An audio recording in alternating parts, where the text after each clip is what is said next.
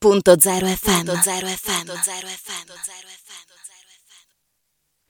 Ben ritrovati nel nostro appuntamento con Teatralmente, allora ritroviamo Monica Ferri, ben, tornata Monica, anche sta settimana altri ospiti e altri protagonisti ai nostri microfoni.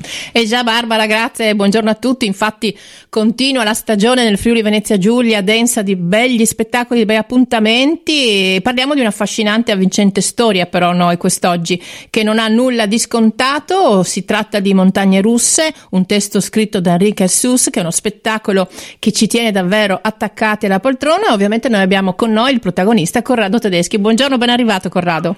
Buongiorno, buongiorno a voi, buongiorno.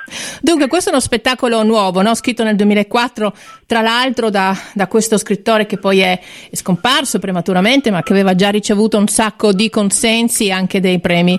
È una storia, diciamo così, affascinante perché ci parla di una riflessione sul tema dei legami familiari, è vero?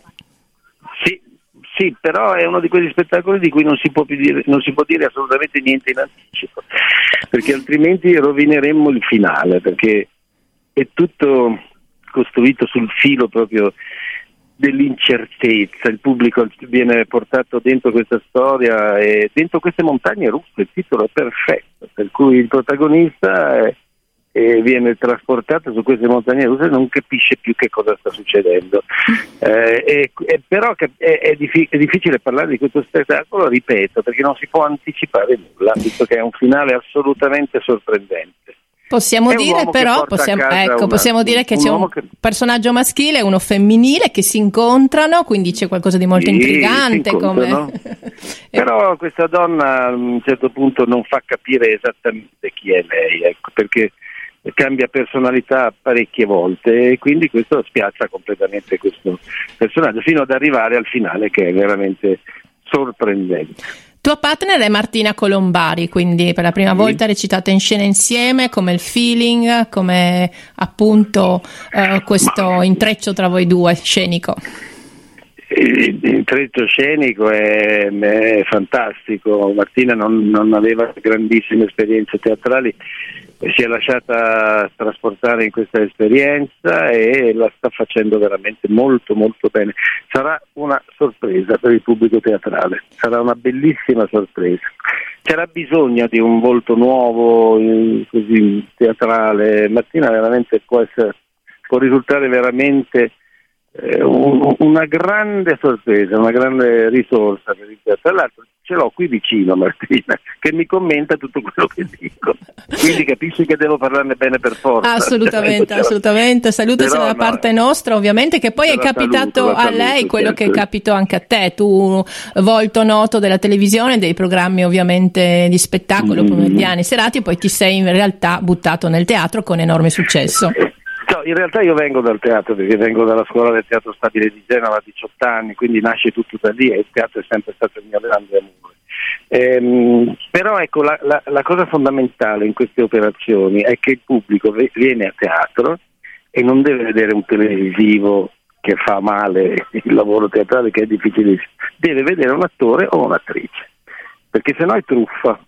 In questo caso vede due attori, eh, parlo anche a nome di Martina che veramente ha fatto un lavoro su di sé straordinario e quindi insomma sarà, ripeto, una sorpresa bellissima. Eh, e tra l'altro voi due poi dovete confrontarvi un po' con quelli che sono stati gli interpreti della versione francese che ricordo eh, appunto erano Alain Delon e Astrid Veillon. Ogni tanto sì. ci pensate, avete preso qualcosa a spunto da questi non so se Martina conosce Astrid, tu conosci la, visto che ce l'ho qui vicino, tu conosci l'attrice che ha fatto la tua parte a Parigi?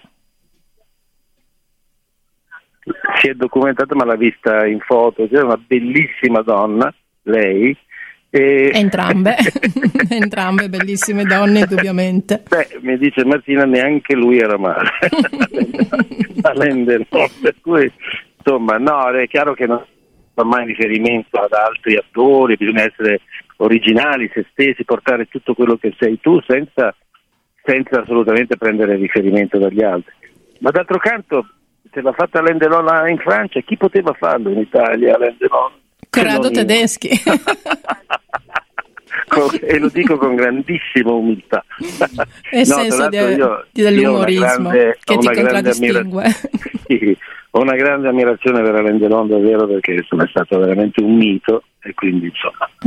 E invece di Enrique Assus, tra l'altro che lui vinse nel 2014 il Grand Prix du Théâtre alla carriera dall'Académie Française, quindi un grande sì. autore di successo per radio, teatro e cinema. Cosa ti piace di lui, del suo testo, del modo di costruire i dialoghi? Beh, in questo caso si tratta di, un, di, un, di un'opera a due personaggi che dura un'ora e mezza che è un continuo stravolgere la situazione e quindi ci vuole un genio a tenere sempre il pubblico attento perché ogni 10 minuti succede qualcosa di sorprendente, per cui il pubblico dice ah no, non era come pensavo, un'altra cosa e poi subito dopo no, aspetta, non era neanche quello, un'altra cosa. Quindi ci vuole veramente un genio per creare questo tipo di, di suspense, possiamo dire, anche se non è assolutamente un giallo però eh, ci sono anche tracce di... A un certo punto il pubblico dice aspetta ma che sta succedendo? E quindi è veramente un... geniale questo testo, assolutamente geniale, merita tutti i premi che ha avuto in Francia. Tra l'altro voi siete diretti eh, ancora una volta per te da Marco Rampoldi, che è un, già regista appunto di lavori in cui tu sei stato protagonista, quindi è un, un, sodalizio che continua sulla scena, che quindi fa pensare anche al grande feeling che avete eh, insieme. Sì, sì, con Rampoldi è già parecchie opere che facciamo insieme, sì, sì. c'è grande sintonia.